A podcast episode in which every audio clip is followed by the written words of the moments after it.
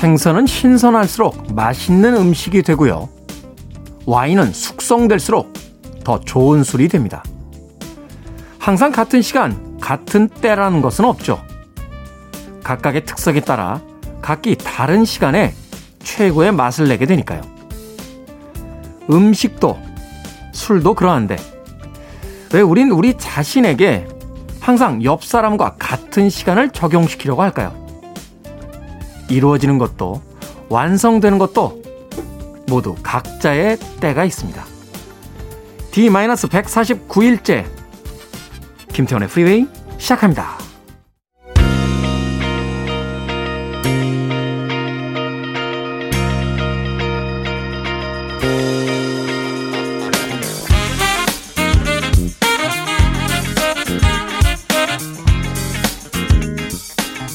빌보드 키드의 아침 선택 김태훈의 프리웨이, 저는 클테짜 쓰는 테디 김태훈입니다. 자, 오늘 첫 곡은 호주의 락밴드죠. Man at Work의 It's a Mistake 들이었습니다. 자, 일요일 1부 음악만 있는 일요일로 꾸며드립니다. 좋은 음악들 두 곡 세 곡 이어서 보내드리고요. 말 많은 DJ는 주말에 좀 쉽니다. 자, 논스톱으로 듣는 음악 속에서 여러분들의 취향과 또 추억들 한번 좀 떠올려 보시는 건 어떨까 하는 생각이 듭니다. 자, 또 오늘 2부는요, 재즈 피플 김광현 편집장님 모시고 선데이 재즈 모닝으로 함께 합니다. 날로 인기를 얻어가고 있습니다. 아침에 듣는 재즈가 어떨까? 코너를 처음 시작했을 때는 조금 노파심도 있었습니다만, 일요일 아침에 듣는 재즈가 의외로 좋다 하시는 여러분들의 또 사연이 속속 도착하고 있습니다. 오늘도 선곡표를 보니까 꽤 멋진 곡들이 많습니다. 기대해 주시길 바라겠습니다. 자, 청취자분들의 참여 기다립니다. 문자번호 샵 1061, 짧은 문자 50원, 긴 문자는 100원, 콩은 무료입니다.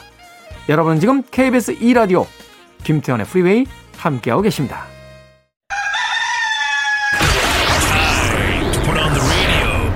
김태훈의 프리웨이.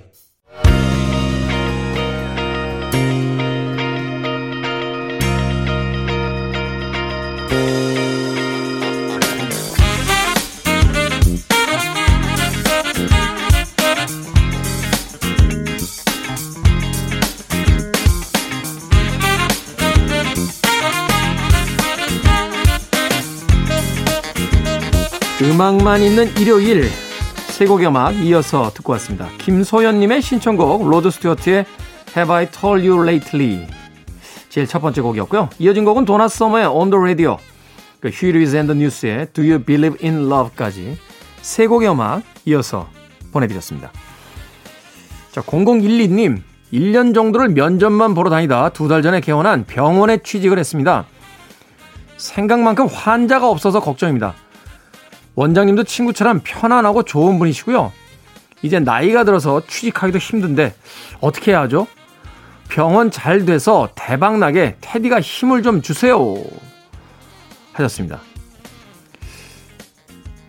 병원이 잘 되면 좋은데요. 이거는 제가, 아니, 병원이 잘 되려면 이제 아픈 분들이 많아야 되는 거잖아요. 네. 그러니까 아픈 분들이 많아라 이렇게 기도를 할 수 없지 않습니까? 그러니까요.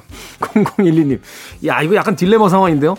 청취자분은 병원에서 근무하시는데 병원이 잘 돼야지만 행복한 건데, 근데 병원이 잘 되려면 아픈 사람들이 많아져야 되는데 아픈 사람들이 많아지면 좋은 일이 아니니까 그 중간에 끼어있는 DJ는 굉장히 난해한 상황을 맞고 있습니다. 이런 거 어떻습니까? 이런 거. 예.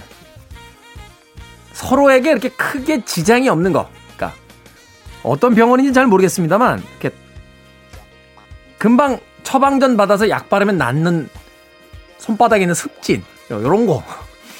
아니면 이렇게 약간 속이 더부룩하셨는데 병원에 와서 약 처방 받고 알약 2알 드시면 내려가는 채끼.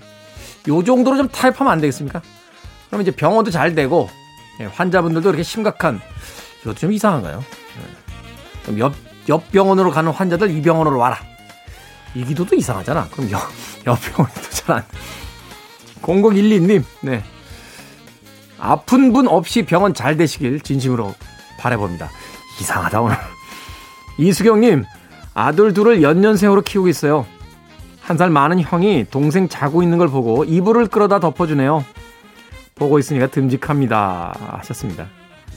아들 둘을 연년생으로 키우면 와, 엄마 정말 혼을 다 빼놓는다는 그 유명한 그러니까 쌍둥이보다도 무섭다는 연년생 아들 둘. 네. 이렇게 힘들게 키워놓고 나면 아마 뿌듯한 날이 더 많아지지 않을까 하는 생각 듭니다. 네. 제가 여러 번 말씀드렸죠. 전 클 때 정말 온 동네 사고 뭉치였어요. 저희 어머님이 저 때문에 정말 고생을 정말 엄청나게 하셨습니다. 근데 최근에는 엄마하고 굉장히 잘 지내고 있습니다. 저희 어머니 어디 가실 때마다 꼭 저 우리 집 아들 라디오 해 아침에. 되게 할머니들은 아침에 라디오 잘 안 들으시거든요. 시사, 교양, 80대 팝음악 잘 안 들으시는데 저희 어머니 꼭 있어 KBS에서 몇 번이라고 했지? 네, 어찌됐건 그렇게 친해집니다. 이수경님 아들 잘 키워놓으시면 괜찮습니다. 뭐 제가 잘 컸다는 건 아닙니다만 나름 그래도 선방하고 있다라고 이야기할 수 있습니다. 자, 제니스 이안의 음악으로 갑니다. 17살에 벌써 세상이 공평치 않은 것을 알아버렸다 하는 슬픈 가사의 노랫말이긴 합니다만 왜 우리나라에선 유독 이 곡을 졸업할 때 그렇게 틀어줬는지 모르겠습니다. 제니스 이안의 S17 그리고 제리 레퍼티의 Write Down the Line까지 두 곡의 음악 이어서 보내드립니다.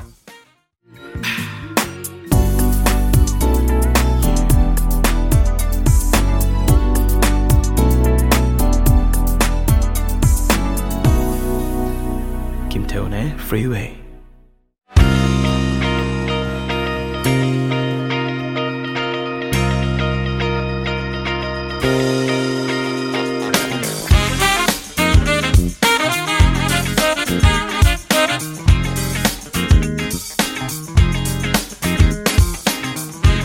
사라데쉬의 시리보이 들으셨습니다. 앞서 들으신 곡은 제임스 잉그램의 Whatever We Imagine 이었습니다.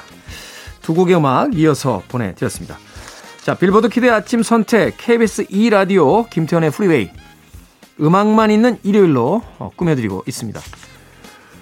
0443님 강아지 한 마리 키우고 있습니다. 매일 늦게 퇴근하니까요. 그동안 강아지가 뭐 하나 싶었는데 어제는 10분 만에 집에 돌아와 보니 현관 앞이 따뜻하더라고요.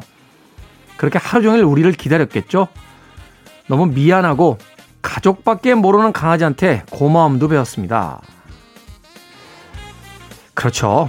저도 사실은 강아지 한 마리 키우고 싶은데 워낙 불규칙하고 나가 있는 시간이 많으니까 강아지에게도 사실은 좋은 일은 아니겠다 하는 생각이 들어서 아직까지는 키우고 있지 못합니다. 최근에 그 케이블 TV 보면요.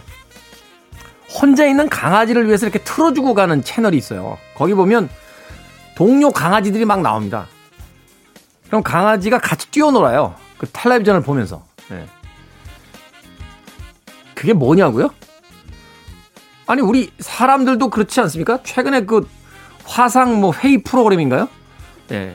언택트 시대다. 저도 사실 자가격리 때 그거 한번 해봤어요. 혼자 있으니까 심심할 때 화상 회의 시스템 열어놓고 거제와 양양과 저 김포와 뭐 이렇게 흩어져 있는 친구들끼리 모여서 같이 맥주 한잔 마시는데 그게 꽤 괜찮더라고요. 직접 만나지는 못하지만 그래도 또 외로움을 좀 해결할 수 있는. 그래서 아마 그런 채널이 또 인기를 얻고 있는 게 아닌가 하는 생각이 듭니다. 그러니까 강아지를 혼자 남겨두고 나갈 때 미안하니까 그걸 탁 틀어놓는 거죠. 그리고 이제 개껌 같은 거 좀 많이 주고. 그런데도 뭐 그것만으로는 해결이 안 되겠죠. 집에 돌아오면 그 노즈워킹이라고 하나요? 강아지 산책 좀 자주 시켜주시고 또 옆에 이렇게 딱 붙어서 살갑게 해주면 또 그만큼 애정을 느끼지 않을까 하는 생각이 듭니다. 강아지가 가장 짠할 때요. 처음에는 귀찮아 했는데 이렇게 자다 보면 제 신체 어딘가에다 이렇게 자기 등으로 이렇게 대고 잘 때가 있어요. 아주 옛날에 강아지를 한번 키웠었는데 그 모습이 또 왜 이렇게 짠하고 애처롭든지. 네. 영화 존 윅에도 그러지 않습니까? 이 키아누 리브스가 피도 눈물도 없는 킬러인데 아내가 남겨주고 간 그 강아지 처음에는 안 된다고 하다가 이렇게 침대 위로 올려가지고 같이 자는 장면. 예. 굉장히 인상적이었습니다. 0443님. 네. 3757님. 97년 여름방학 때 성남에 있었던 학생중앙군사학교에서 학예훈련을 받고 전방지휘 실습을 가기 위해서 청량리역으로 가던 버스 안이었습니다. 야간 이동이라서 자고 있었는데 한 동기가 소리쳤어요. 와, 바다다! 자던 동기들이 깨서 어디 했던 기억이 나는데 그건 한강이었습니다. 저희는 대구에서 올라온 학군 사관 후보생이었거든요. 저도 깜짝 놀랐네요. 서울에 바다가 있나요? 한강이, 제가 수요일날 아마 그런 얘기 들었죠. 한강이 바다처럼 넓다 하는 이야기 들었었는데 그럴 수 있어요. 예, 그럴 수 있습니다. 사실 그 외국에서 사시다 오신 분들, 예, 아주 조그만, 네, 이렇게 그 보잘것없는 강만 보시던 분들에겐 한강은 정말 바다만큼 큽니다. 저는 아직도 그 봉준호 감독의 영화에 나오는 괴물이 그 밑에 어디 있다고 믿고 있는 사람입니다. 예. 그때 그게 무슨 다리였죠? 양화대교였나? 아닌데, 뭔가 철길, 한강대교였던 것 같아요. 한강대교. 예, 철길도 있고 막 했던 거 봐서. 특히 그 운전하시는 분들이나 그 한강 둔치에 나가서 여가 시간 보내시는 분들은 조심하시기 바라겠습니다. 한강 어딘가에 저는 괴물이 있다고 분명히 믿고 있는 사람입니다. 아니, 네스 호수에도 있는데 강에 왜 없겠습니까? 그렇지 않습니까? 네. 근거가 없나요? 네. 저는 봉준호 감독을 믿습니다. 네. 자, 음악 듣습니다. 조지 마이클 앤 아레사 프랭클린, I knew you were waiting. 그리고 이어지는 곡은 제니퍼 러쉬 앤 엘튼 존, Flames of Paradise까지 두 곡의 음악 이어드립니다. You're listening to one of the best radio stations around. You're listening to 김태훈의 Freeway. 빌보드 키드의 아침 선택 KBS 2라디오 김태훈의 Freeway. 7183님의 신청곡 렉서 스미스, You Take My Breath Away 1부 끝곡입니다. 잠시 후 2부에서 뵙겠습니다.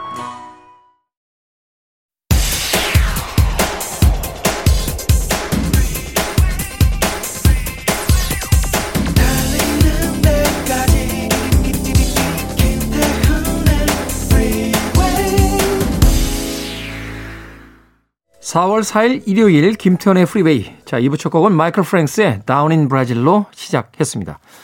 자, 2부에서는요, 예고해드린 대로 재즈피플 김광현 편집장과 함께 Sunday Jazz Morning으로 함께합니다. 잠시 후에 만나봅니다.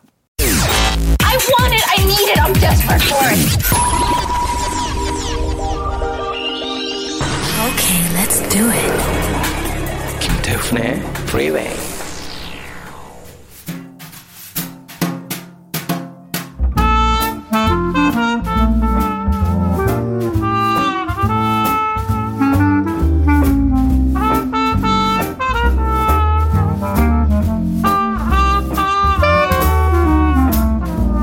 나른한 일요일 아침을 감미로운 재즈 선율로 채워드립니다. Sunday Jazz Morning. 재즈피플의 김광현 편집장님 나오셨습니다. 안녕하세요. 안녕하세요. 김광현입니다. 자, 날은 점점 이제 봄 날씨로 가고 있는데, 네, 코로나 얼른 빨리 백신 맞고, 이 답답한 마스크 좀 뽑아버리고, 공연장에가 좀 사람들하고 소리 좀 질러봤으면 좋겠다, 네, 하는 생각 하게 됩니다. 자, 오늘은 어떤 주제입니까? 네, 그 이제 4월도 됐고 좀 뭐 상황은 나아지는 것 같기도 하고요. 그리고 재즈 공연은 조금씩 열리는 것 같습니다. 물론 네, 이제 거리두기와 인원 제한은 있긴 하지만 클럽과 그다음에 조금 큰 공연장도 재즈 공연들이 무대에 오르고 있는데요. 그래서 그러더라도 뭐 1년 동안 그냥 그야말로 재즈에 고팠던 거죠. 재즈 라이브 무대에 사람들의 열망이 좀 있는데요. 그래서 오늘은 재즈 라이브 클럽과 그다음에 재즈 페스티벌, 라이브 실황, 관객들의 박수 소리가 뭐 앞에나 중간이나 뒤에나 이렇게 느낄 수 있는 현장감이 있는 라이브 연주곡을 골라봤습니다. 네, 사실 이제 재즈 라이브라고 하면 그 락 밴드의 어떤 공연보다 조금 소규모로 진행될 때가 많습니다만, 네, 이 공연장에서의 분위기의 열기 뭐 이런 것들은 뭐 락 공연 못지 않잖아요. 네. 네, 그리고 더 직접적이죠. 락 밴드들은 이제 뭐 이제 스타디움 같이 큰 공연장에서, 물론 뭐 언플러그돼서 이제 좀 작은 공연장도 있지만, 네, 예, 락이 좀 크다면 재즈는 관객과 연주자 간의 거리도 좀 짧고, 네, 그리고 뭐 좀 과하게 얘기하면 손만 뻗으면은 관객 그 연주자와 달 수도 있을 정도로 작은 공연장에서 이루어지는 게 많습니다. 그래서 관객들의 소리, 심지어 어떤 공연은 그 클럽에서 약간 이제 차를 마실 수 있는 라이브 클럽에서 할 때는 찻잔 부딪히는 소리까지 다 녹음이 되고요. 그걸 일부러 걷어내지도 않고 일부러 살려서 앨범에 넣기도 하고요. 잡담하는 소리 뭐 그런 것들이 생동감 있게 들어가서 어떻게 보면은 50년대 60년대 그 현장에 있었던 것처럼 일부러 그런 녹음들도 많이 남아져 있기도 합니다. 네, 김광현 편집장님이 그 일요일 오전이라고 좀 순화해 주셨는데 예. 술잔 부딪히는 소리예요. 그럼 저녁이니까 찻잔은 아니겠네요. 자, 그럼 어떤 곡부터 들어볼까요? 네, 키스아렛의 마이송이라는 곡을 들어보겠습니다.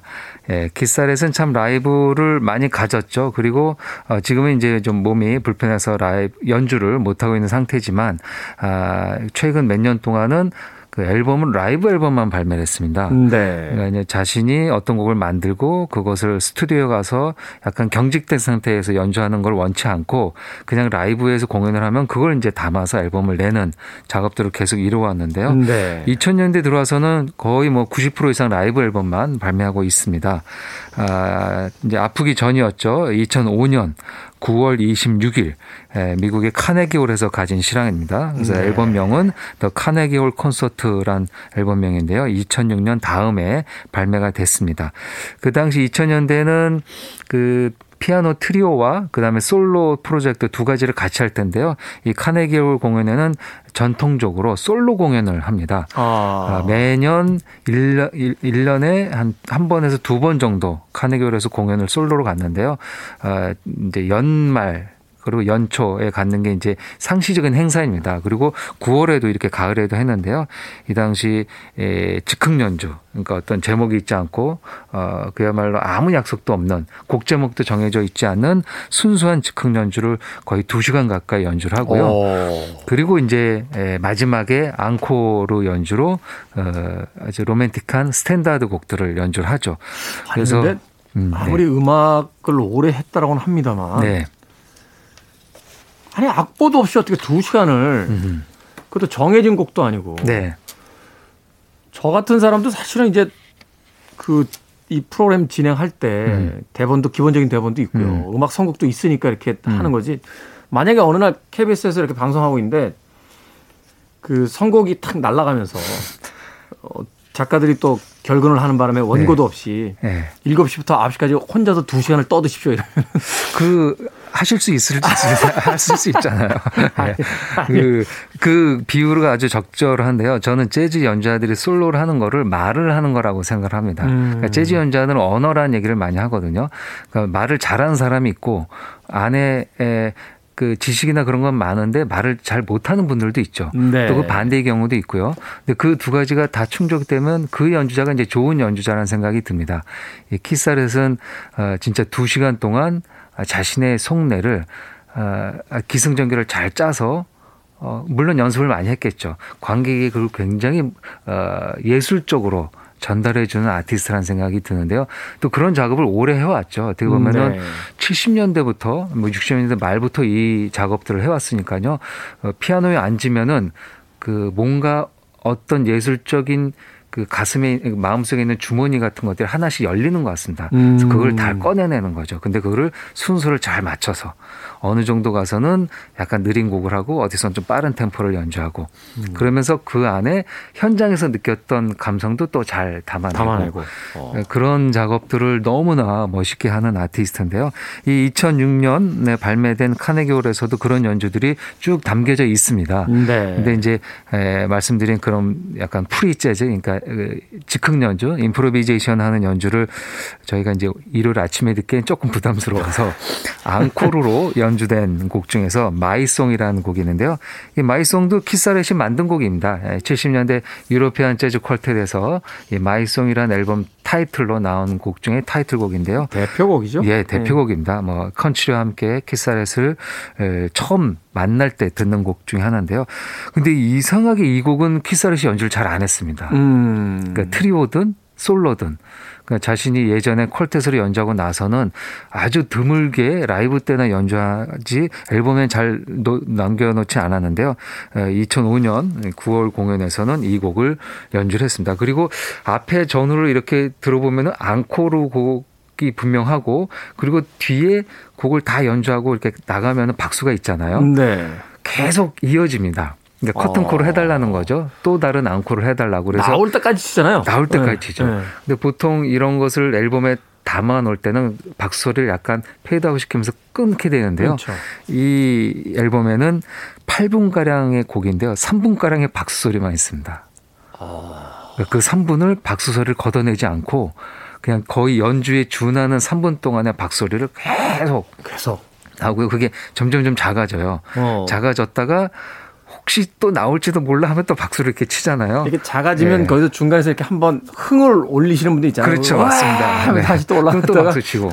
네. 이제 그런 현장감이 이 박수 소리, 그러니까 박수 소리 하나도 음악의 연장선이라는 생각을 갖고 이 키사렛이나 맨프로다이어가 그렇게 작업을 한 것 같습니다. 그래서 박수 소리까지 좀 긴긴 한데요. 뭐 한 연주는 충분히 매력적인 키사렛의 서정성에 잘 녹아져 있는 연주가 아닌가 생각이 듭니다. 뭐 현대음악이 유명한 곡이죠. 4분 33초 같은 곡은 아무것도 연주하지 않는 것이 아니라 바로 그 현장에 있는 모든 소음 자체가 바로 그 4분 33초 동안의 음악이다.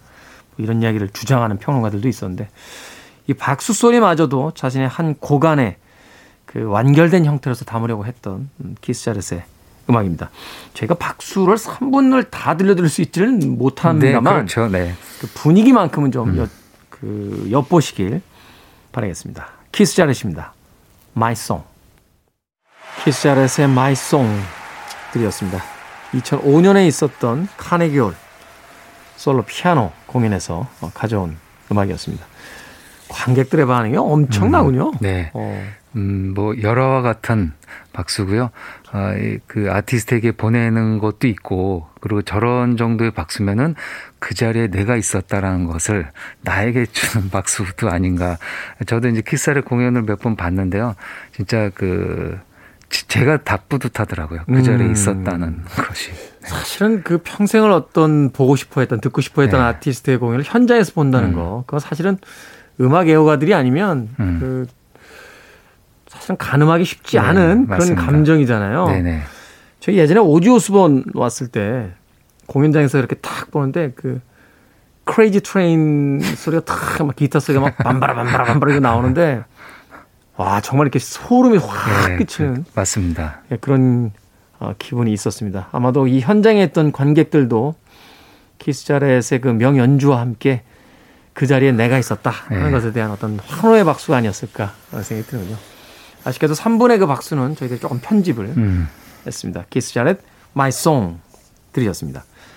자, 다음으로 소개해 주실 곡 어떤 곡입니까? 네, 다음은 여성 보컬리스트 랜디 크로포드와 그다음에 건반 주자죠. 피아노와 건반을 연주하는 조 샘플 같이 한 스트리트 라이프라는 곡입니다. 뭐 이 곡은 랜디 크로포드의 노래로도 유명하고 그 이후에 뭐 수많은 뭐 리듬앤 블루스 가수들이 커버해서 많이 불렀죠. 네. 원래 크루세이더스하고 같이 했나요? 예, 크루세이더스 있을 때 이제 보컬리스트로 피처링을 해서 랜디 크로포드가 불렀는데요. 그래서 크루세이더스 곡으로 알려졌지만 랜디가 이제 자신의 솔로 활동할 때 많이 불렀습니다. 그 크루세이더스의 리더가 바로 이 건반 주자 조 샘플이 되겠죠. 그렇죠. 크루세이더스는 이제 한참 활동을 하고 각자 이제 활동을 하는데요. 조 샘플은 개인으로도 뭐 70, 80년대 퓨전 재즈의 명반들을 많이 남겼습니다. 근데 이제 이 조 샘플도 활동을 오래 하다가 2000년대 들어와서는 이렇게 프로젝트로 아예 랜디 크로포드랑 듀엣으로 음반을 냈습니다. 그래서 스튜디오 음반을 내고 그 스튜디오 음반을 가지고 또 월드 투어를 했는데요. 그 월드 투어 중에 하나가 2012년에 유럽을 쭉 공연을 했다고 합니다. 유럽을 공연하고 그 유럽 투어 중에 베스트 곡을 모아서 라이브라는 앨범을 그해 2012년에 발표를 했습니다. 한 곳에서 있었던 게 아니라 전체 유럽 투어에 있었던 공연 중에 베스트를 이제 모은 거고요. 그렇죠. 예, 재즈는 그 편성이 좀 작다 보니까 움직이기가 좀 수월하죠. 그리고 네. 이제 아무래도 공연장이 작다 보니까 관객들도 적고 그래서 한 도시 안에서도 클럽 공연장을 바꿔가면서 연주를 하고요.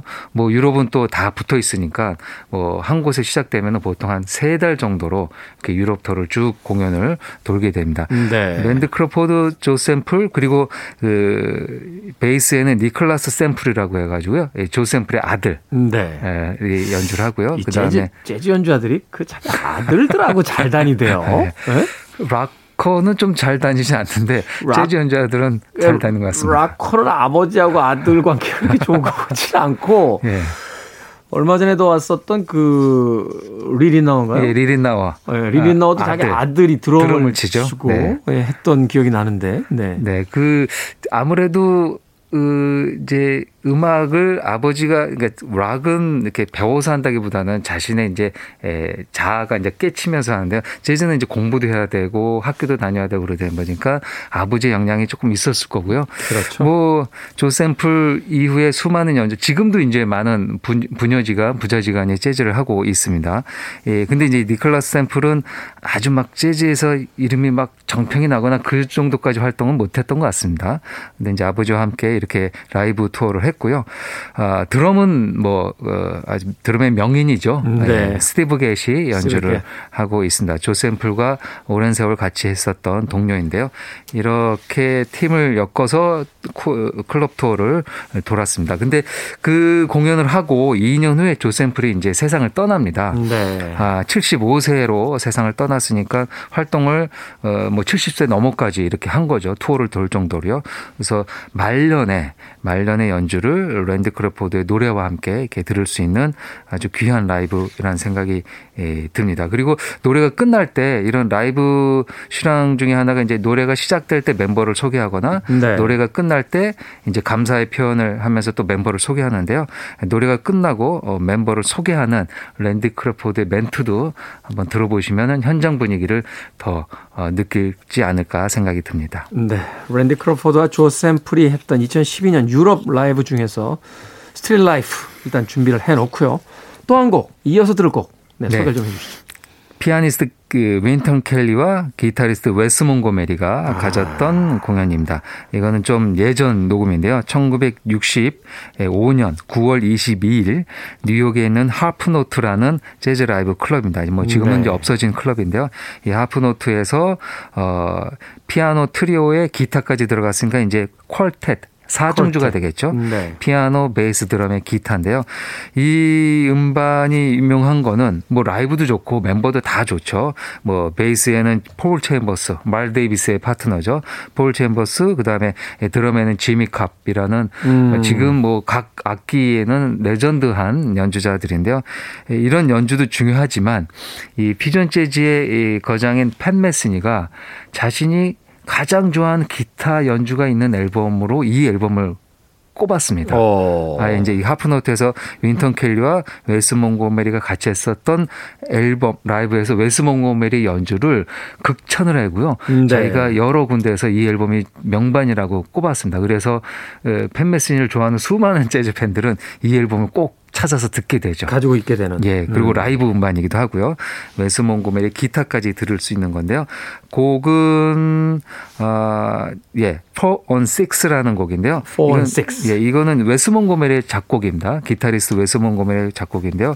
뜻은 기타가 이제 6줄. 6스트링이죠. 그렇죠. 6줄이고 그다음에 보통 손가락을 이제 4개로 연주를 해 가지고요. 엄지 하나는 이제 뒷팔에다 대고 기타를 안 치니까 그래서 이제 4개 6줄의 기타 4손가락으로 연주되는 곡. 그래서 이제 4 on 6라고 하고 또 어떤 사람들은 이 4박자가 6박자처럼 들려서 이런 제목이다라고 얘기하는 분들도 있습니다.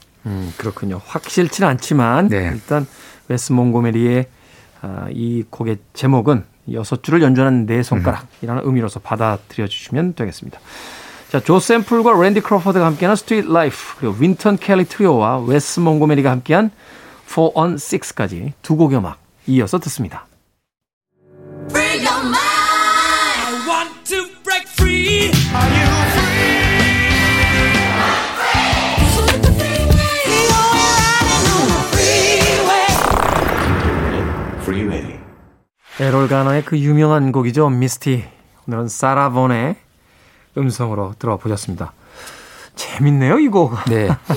살아보니 한국 나이로 아마 40 정도 됐을 텐데요. 1963년 7월 18일 덴마크 코펜하겐에 있는 티볼리 가든에서 가진 라이브 실황입니다. 네. 다른 다양한 뭐 관악기 없이 그냥 단촐한 피아노 트리오.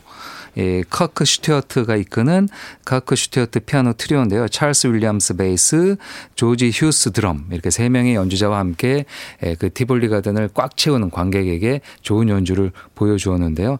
아마 중간에 들으셨던 것처럼 남성 목소리가 잠깐 나옵니다. 중간 네. 정도예요.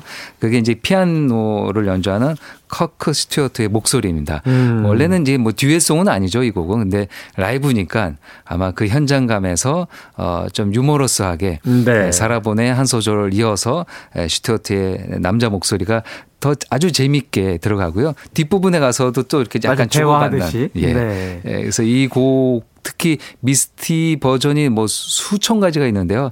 저는 한 손가락 안에 들 정도로요. 이 버전을 너무나 애정하는 버전이기도 합니다. 네, 그렇군요. 세라본의 미스티.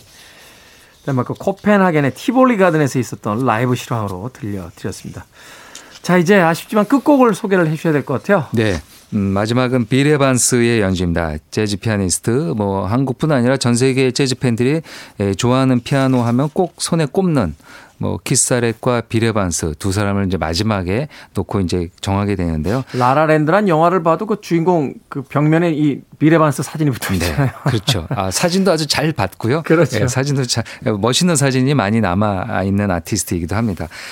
빌 에반스의 재즈 페스티벌 실황인데요. 1968년 6월 15일 스위스 몽트레 재즈 페스티벌의 실황입니다. 이 앨범명은 아예 이제 몽트레 이름을 넣어가지고요. 또 몽트레 재즈 페스티벌이라는 타이틀로 나오고 그 몽트레에 있는 그 시온성이라고 옛날 성을 앨범 자켓으로 했습니다. 그래서 네. 아마 그 몽트레를 가셨던 분들은 앨범 커버만 보면은 아, 이 몽트레 재즈 페스티벌이구나라고 아실 수 있을 것 같습니다. 아, 그 뭐 재즈 페스티벌이다 보니까 그 뭐 재즈 팬들은 완전 많이 갔겠죠, 당연히. 네. 그래서 재즈 유명한 곡들을 트리오 연주로 잘 연주를 했습니다. 아, 베이스에는 에디 고메즈, 드럼에는 잭 디조넷. 여기서 이제 잭 디조넷이 키사렛의 드러머인데요. 네. 여기서 이제 빌 에반스와 60년대 연주를 이미 많이 한 거장이기도 합니다. 요즘 페스티벌이 작년부터 다 멈췄죠. 그렇죠. 올해는 지금까지 나온 정보로는요. 그 7월인가요? 그 뉴포트. 예, 뉴포트 정도는 3일 정도 열 예정이라고 합니다. 예정은? 아, 예, 예정은. 근데 또 뭐 그 하루 전에도 뭐 변수가 있으니까요. 근데 뉴포트는 있는데 유럽은 올해도 아마 재즈 페스티벌에 다 건너뛰지 않을까. 아직까지 뭐 프로그램이 나오지 않은 상태니까요. 그래서 뭐 못 가시더라면은 못 가시는 재즈 팬들은 이렇게 라이브 음반으로 조금 그 갈증을 해소하면 어떨까 생각이 듭니다. 금년에 볼 수 있다면 참 좋겠습니다만 그렇지 않다라면 이제 조금만 더 참는 의미로서 이렇게 라이브 음반으로 공연의 현장감을 좀 느껴보는 것도 나쁘지 않겠다 하는 생각 듭니다. 자, 빌 에반스의 I Love You, 포기. 이건 광고 후에 듣도록 하겠습니다. Sunday Jazz Morning, 재즈 피플의 김광현 편집장과 함께했습니다. 고맙습니다. 감사합니다.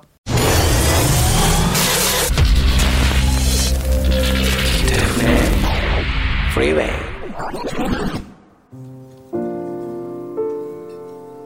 KBS 2라디오 김태원의 프리웨이 D-149일째 방송 이제 끝곡입니다.